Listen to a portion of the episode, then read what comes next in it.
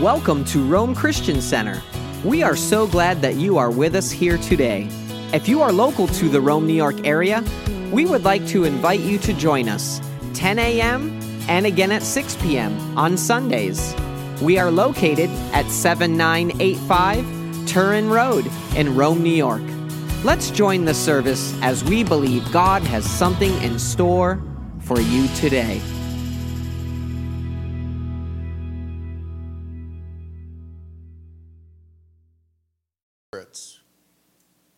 Lord, I want to thank you, God, that our spirits today are gathered together.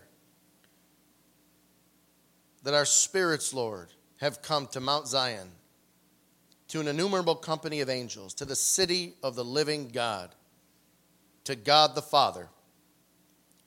Father, you are our Father, the Father of spirits. I pray, Lord, that our spirits will be fed today, that our spirits would be refreshed today. In Jesus' name, amen. Uh, I'd like to go to John chapter 19, please. John 19, in verse 28.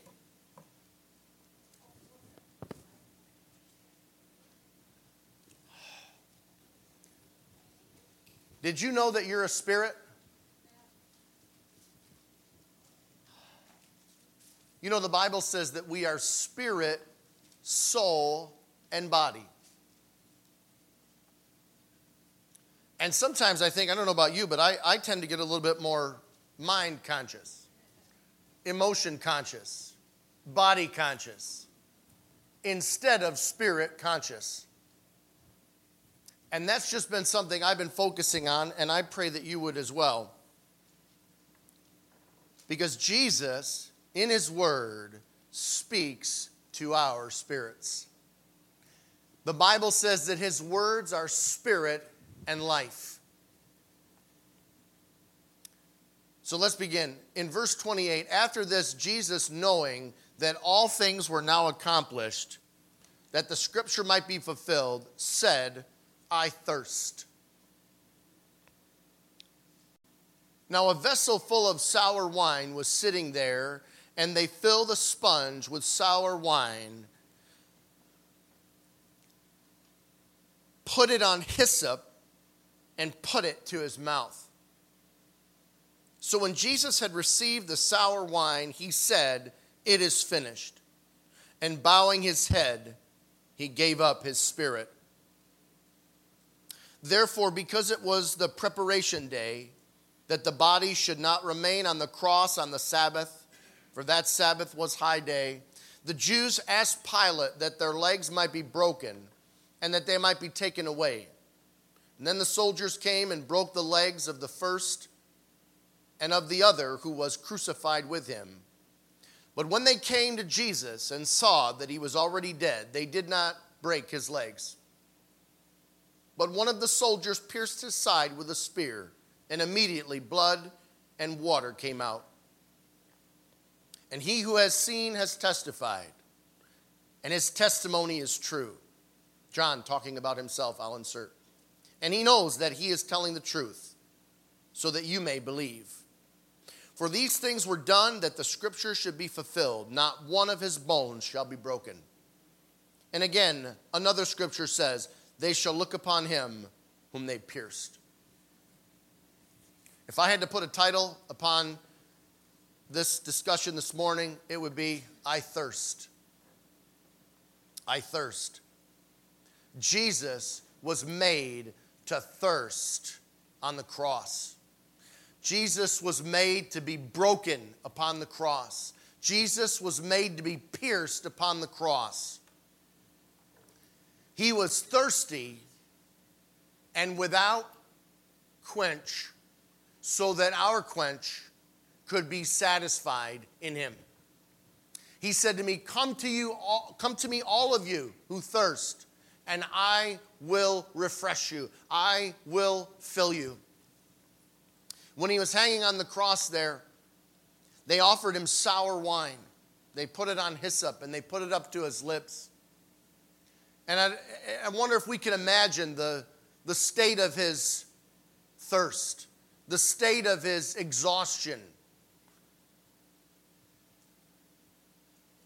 And they offered him nothing but sour wine, something that would actually aggravate.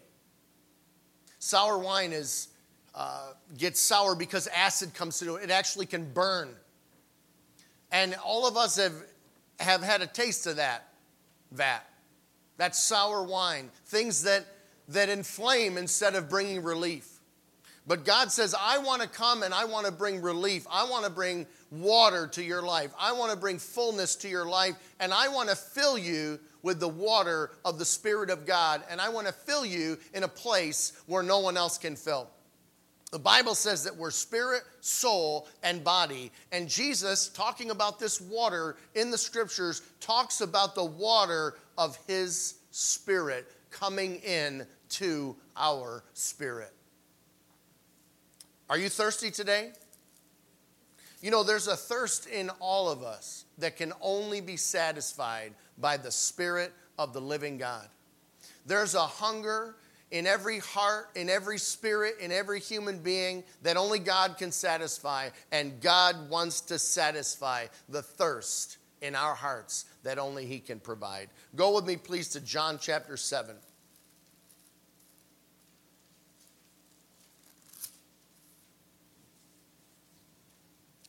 David said that he thirsted for God in a dry and thirsty land where there is no water. And with your finger in, in John 7, if you want to just go with me to Psalm 63.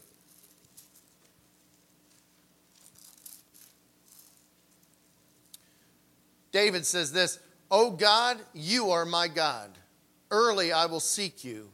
My soul thirsts for you, my flesh longs for you in a dry and thirsty land where there is no water. So have I looked for you in the sanctuary to see your power and your glory, because your loving kindness is better than life. My lips shall praise you. Thus I will bless you while I live. I will lift up my hands in your name, and my soul shall be satisfied with marrow and fatness. And my mouth shall praise you with joyful lips. Notice that David said that this is a dry and thirsty land where there is no water. He knew that the things in this earth couldn't satisfy the, the hunger and the thirst that he had in his heart. So he looked to God. And God is calling us today to look to Him every day. Notice David said, Early I will seek you. God wants us to seek Him for life and to satisfy our hearts. He said, and you don't have to go there, in uh, Psalm 42 that my soul pants for you as the deer pants for the water brook. Notice the comparison there. You know, animals will travel miles and miles to find water. People will go to extremes to find satisfaction and things that they think will help them. Well, Jesus says, I am right here and I am calling you to come to the waters. Notice too that thirst is discernible. When you're thirsty, you know it, right? Physically, well, when our spirits are thirsty, we can recognize it. God wants us to understand that and to get in tune with our spirits and to see when our spirits hunger and thirst for Him. In John chapter 7, Jesus was speaking at the end of the great feast. It was the Feast of the Tabernacles that the Jews were celebrating at the time. And during the Feast of Tabernacles, they would come and they would gather together for a week and they would dwell in tents and they would literally pitch tents to remember that God had them in the wilderness in pitched tents and that He fed them manna supernaturally and that He gave them water supernaturally in the wilderness. And every day they would come before the altar and they would pour out water in front of the altar to remember that God gave them water in the wilderness where there was no water. And this is the context that Jesus is talking to the people. And in John chapter 7, in verse 37, it was the last day of the great feast. And if you're with me reading, here we go. On that last day, that great day of the feast, Jesus stood and cried out, saying, If anyone thirsts, let him come to me and drink. He who believes in me, as the scripture has said, out of his heart will flow rivers of living water. But this he spoke concerning the Spirit, whom those believing in him would receive. For the Holy Spirit was not yet given because Jesus was not yet glorified. It's interesting to note that Jesus was crying out on this last day of the feast. The Bible tells us that in his earthly ministry, he would not cry out. A smoking flax he wouldn't put out, in a bruised reed, but that he was gentle spoken, that he was soft spoken. He didn't cry out to the masses, he didn't call them to himself. But on this last day of the feast, the Bible says that he was crying out to people so that they could hear him and understand that the hunger that's in their hearts could only be found in him. And that after he went to the cross, that that hunger was going to be satisfied not by himself, but by the power of the Holy Spirit whom he was going to send upon the earth after his ascension. And he said, Out of your belly, out of your innermost being, is going to flow rivers of living water. The Greek actually reads your belly, your innermost being. So God says, Listen, the satisfaction that you are craving for doesn't come by satisfaction in your mind. The satisfaction that you're looking for, the peace that you're looking for, doesn't come through your emotions. It doesn't come through your body. Yes, it will take up residence there, but God says, I want to target the center of your life, your spirit. And when we receive Christ, the Bible says, what did that woman at the well say? She said, Lord Jesus, where can I get this living water that you're talking about? He said, Woman, listen, I'm telling you.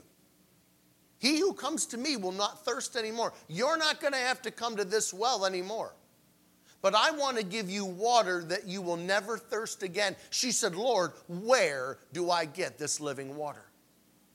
And he said, That living water comes from me. And that picture at the well is a picture of us coming to God through Christ and receiving Him and our spirits being born again. The Bible, Jesus said, out of that spirit and out of that water will become a fountain in you, springing up into everlasting life. And that's at the well. Now, notice on this last day of the feast, Jesus speaks of another type of water. He doesn't speak of a well or a fountain, but he's talking about a river. And he says, After I go to the cross, I want to put within you a river, something that has force, something that has flow, something that has life, something that has power, something that's going to satisfy you, and it's the power of the Holy Spirit. And that Spirit is going to come and dwell with you. Notice, he separates the new birth and the giving of the Holy Spirit.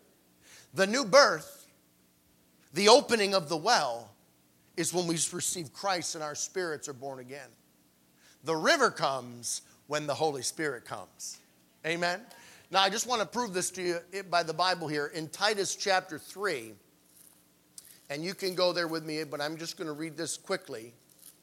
I just want to show you how the Bible differentiates between the two. In Titus chapter 3, the Bible says that when the kindness, I'll start in verse 4, Titus 3 4, when the kindness and the love of our God and Savior toward man appeared, not by works of righteousness which we have done, but according to his mercy, he saved us through the washing of regeneration. Now, what does that mean? That, that's a fancy Greek word. It says, uh, palingenesia, which literally means birth again. Regeneration means birth again. In other words, your spirit will be birthed again. It will become alive to God. And Jesus compares that to a fountain. Now, watch this. So you got the verse. Say regeneration. Say and. Notice the conjunction there renewing of the Holy Spirit.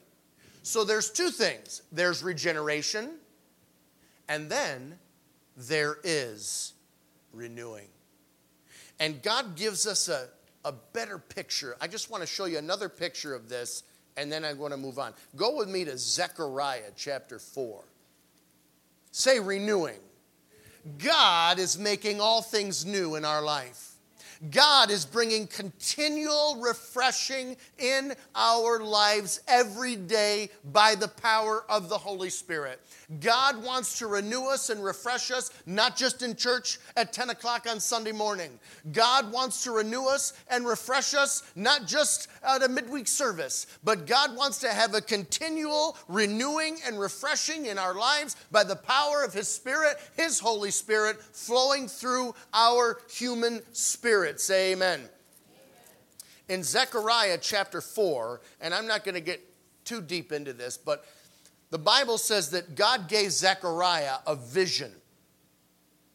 Now, the angel who talked with me came back and he woke me up as a man wakes me out of sleep. And he said to me, What do you see? So I said, I'm looking. And there's a lampstand of gold, solid gold, with a bowl on top of it. And on that stand are seven lamps with seven pipes to seven lamps. Now try to just get a visual of this with me. You ever, you ever see the Jewish Torah, the lamps? They, there's one in the middle and then they, they, they branch out like that? Okay. Those are the pipes. And the pipes go to the, to the lamps on the top. But he adds another visual. There's a bowl on the top of those seven lamps connected to those seven pipes. Are you with me? I should have put a picture up here. I found it on Google, but I didn't bring it. My fault.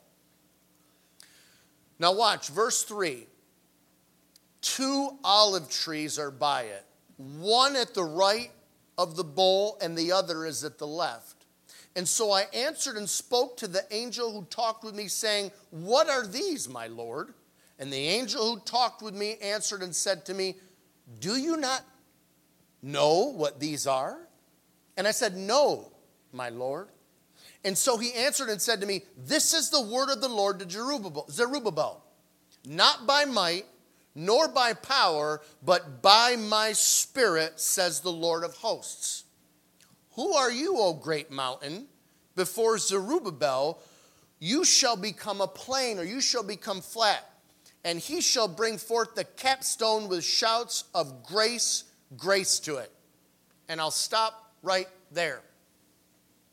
In temple maintenance, the priests had to regularly be cleaning out the pipes because the oil, there was sediment in the oil, and they constantly had to clean it out. And it was a very, they had to constantly uh, deal with the wick, and they had to maintain the wick. And there was a constant service of the priests in the temple that required work.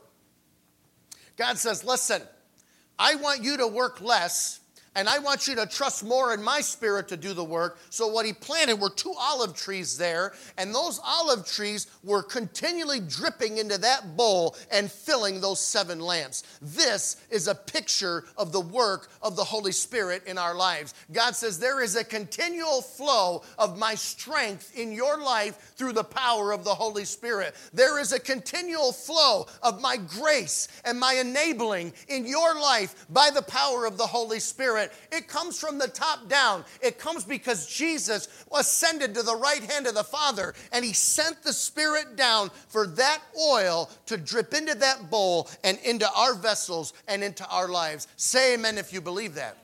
Notice Zechariah said, Who are you, O great mountain? Because before Zerubbabel, you're going to become a plain. Notice that when the power of the Holy Spirit comes into our lives, that things that were mountains or things that were problems are no longer, they don't look as big anymore because we know that God is helping us. They're not going to stand before us anymore. What did God say to Joshua? He said, Joshua, I'm anointing you, I'm giving you my authorization, my spirit, just like I gave it to Moses. And when you walk the earth, no man is going to be able to stand before you.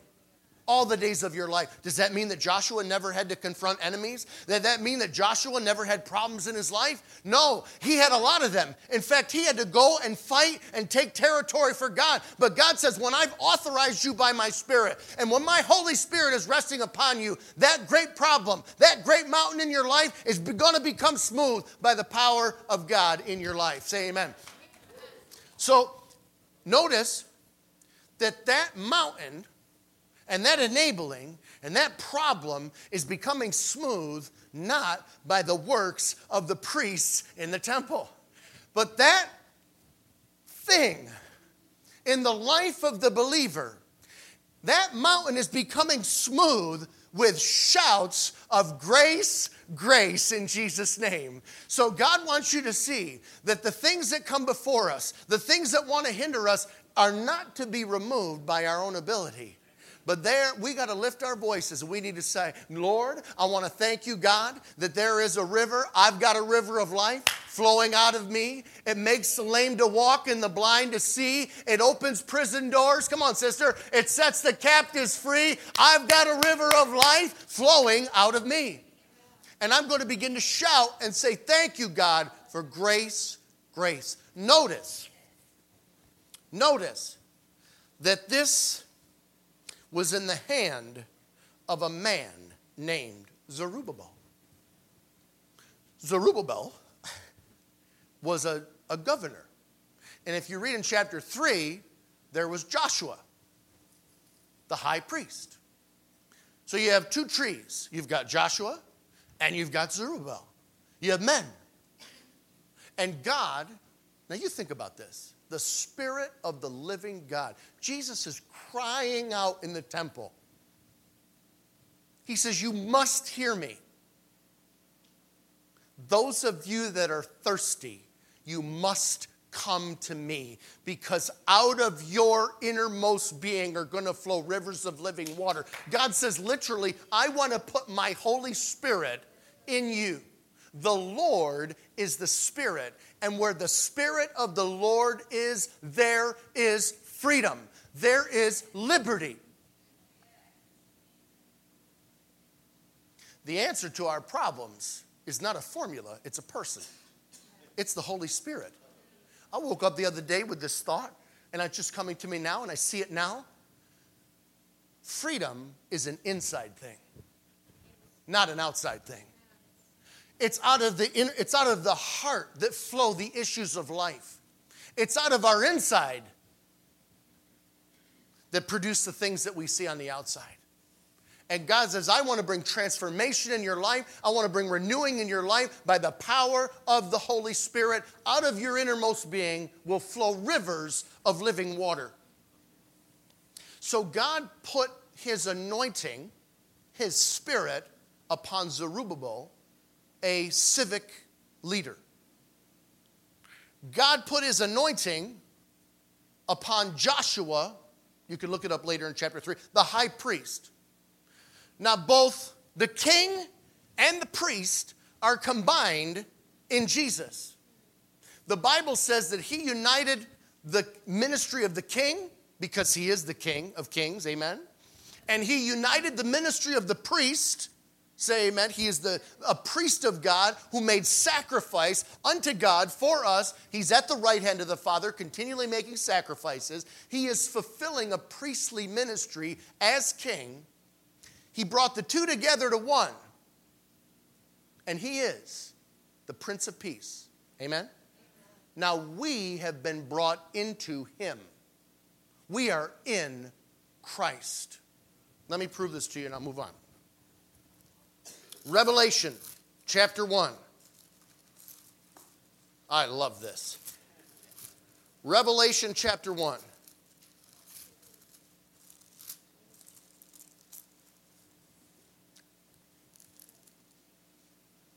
Grace to you and peace from him who is and who was and who is to come, and from the seven spirits who are before his throne. From Jesus, the faithful witness and the firstborn from the dead and a ruler of the kings of the earth, to him who loved us and washed us from our sins in his own blood, and has made us watch kings and priests to his God and Father. To him be glory and dominion forever.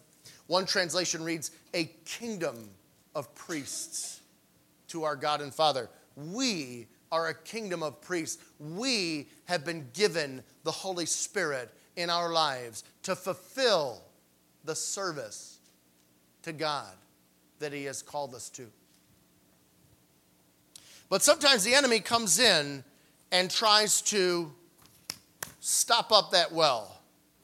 He wants to stop up that river and he wants to bring confusion. And I want to uh, just show you a picture of the well in Genesis chapter 26. The Bible tells us that Isaac, like his father Abraham, was digging wells, ancient wells, and that the Philistines had stopped up all the wells which his father's servants had dug in the days of Abraham, his father, and they had filled them with earth. And I'm in Genesis 26 15.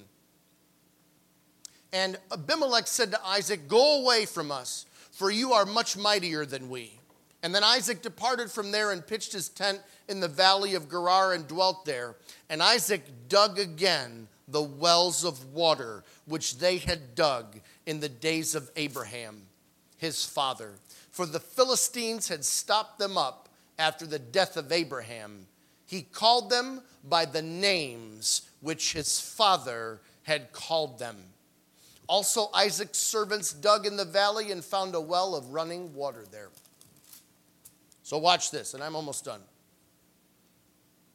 Abraham went and dug wells of water. This is a picture of life in Christ where we can tap into the wells of God, where we can tap into the Spirit of God. The Philistines had come. Abraham is the father. Compare him to God the Father. In the beginning of creation, where everything was new, where everything was right, where everything was pure, where there was life flowing and pure water flowing from the garden.